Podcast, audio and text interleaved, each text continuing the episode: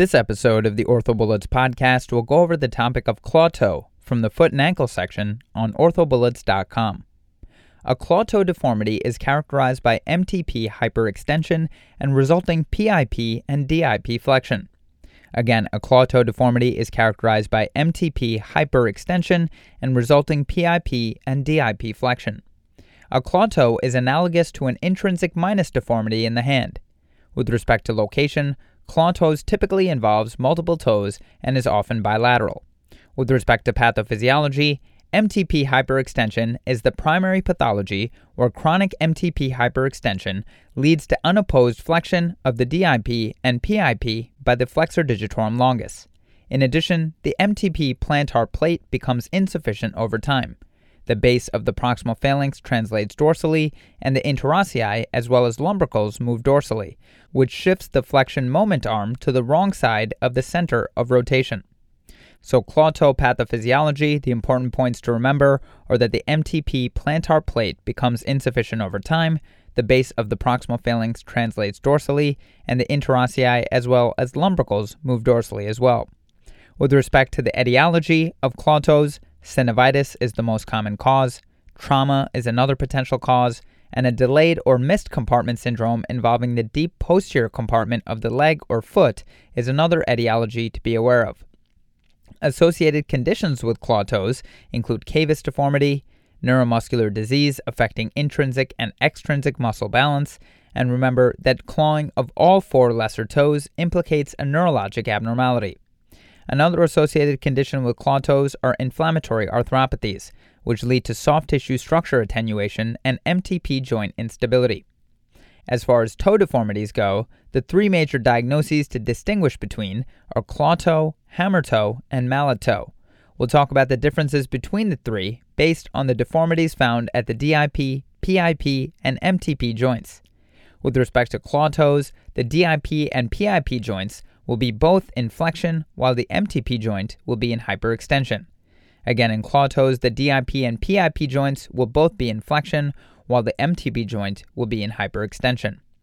With respect to hammer toes, the DIP joint will be in extension, PIP joint will be in flexion, and the MTP joint will be in normal to slight extension.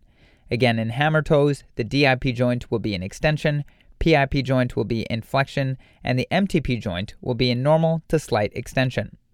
And finally, with respect to mallet the DIP joint will be in flexion, and the PIP as well as the MTP joints will be normal. Again, in mallet the DIP joint will be in flexion, and the PIP as well as MTP joints will be normal. As far as the presentation of claw toes, symptoms include pain at the level of the unstable MTP joint and metatarsalgia. Physical exam should include inspection and palpation, where a claw type deformity of the toe will be present, as well as a depressed metatarsal head with callus formation and tenderness. In addition, you may see flexed IP joints with callosities and tenderness. As far as treatment for claw toes, this can be either operative or non operative.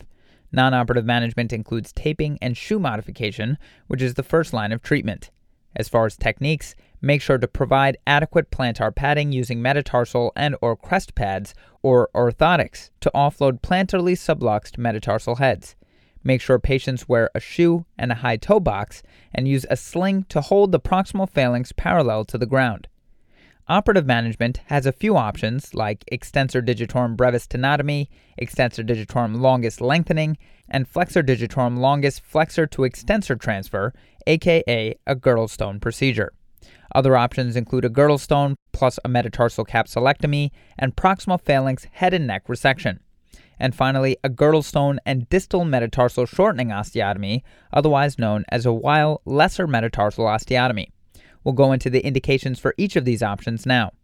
An EDB tenotomy, EDL lengthening, and FDL flexor to extensor transfer, otherwise known as a Girdlestone procedure, is indicated for painful, flexible deformities without contractures, as well as ulcerations caused by shoe wear a Girdlestone plus MTP capsulectomy and proximal phalanx head and neck resection is indicated for fixed contractures. And finally, a Girdlestone and distal metatarsal shortening osteotomy, aka a Weil lesser metatarsal osteotomy, is indicated for claw toe deformities of all four lesser toes. The technique for this option is an oblique shortening osteotomy and subsequently translating the metatarsal head proximally and plantar. Complications of claw toe surgery to be aware of include a floating toe and recurrence. Floating toe is the most common complication of a Weil osteotomy and is caused by intrinsics migrating dorsal to the joint and acting as an MTP extensor. Recurrence is caused by persistent plantar plate dysfunction. Okay, so now that we've gone over the major points about this topic, let's go over a few questions to apply the information and get a sense of how this topic has been tested on past exams. First question A patient underwent a Weil osteotomy to alleviate pain under her second metatarsal that is worsened by wearing high heel shoes. What is the most common complication of the Weil osteotomy? And the choices are 1. Osteonecrosis, 2. Non union of the osteotomy, 3. Significant transfer lesions, 4. Metatarsal phalangeal arthritis, and 5. Dorsiflexion contracture at the MTP joint. So, Weil osteotomy is often used to treat metatarsalgia, which is often associated with severe claw toes. The most common complication is a floating toe or dorsiflexion contracture at the MTP joint. So, the correct answer to this question is 5. Dorsiflexion contracture at the MTP joint. This is because the interossei muscles move dorsally with respect to the axis of the MTP joint due to depression of the plantar fragment and that the center of rotation is altered after the osteotomy. Multiple studies have shown that the floating toe is the main complication and that the other listed complications rarely occur with this type of osteotomy. And the final question the pathophysiology of a claw toe deformity includes muscular imbalance caused by which of the following relatively strong structures? And the choices are 1. Intrinsics overpowering a relatively weak extensor digitorum longus, 2. Plantar plate overpowering a relatively weak extensor digitorum brevis, 3. Lumbricals overpowering relatively weak intrinsics, 4. Extensor digitorum longus overpowering relatively weak intrinsics, and 5. Extensor digitorum longus overpowering a relatively weak extensor digitorum brevis. So the dynamic forces acting to maintain the position of the proximal phalanx at the head of the metatarsal are a balance between the extensor digitorum longus and the weaker intrinsic muscles. With hyperextension at the metatarsal phalangeal joint, the intrinsic muscles become less efficient as plantar flexors. Consequently, the hyperextension deformity progresses in the metatarsal phalangeal joint as the opposition of the intrinsic muscles to the extensor tendon lessens. This in contrast to the situation in the interphalangeal joints, where the stronger flexor overpowers the weaker intrinsic muscles, which act as the extensors. This combination of events leads to hyperextension at the metatarsal phalangeal joint and flexion deformities at the interphalangeal joints, resulting in claw toe. So the correct answer to this question is 4. Extensor digitorum longus overpowering relatively weak intrinsics.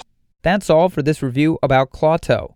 Hopefully that was helpful. This is the OrthoBullets podcast, a daily audio review session by OrthoBullets, the free learning and collaboration community for orthopedic surgery education.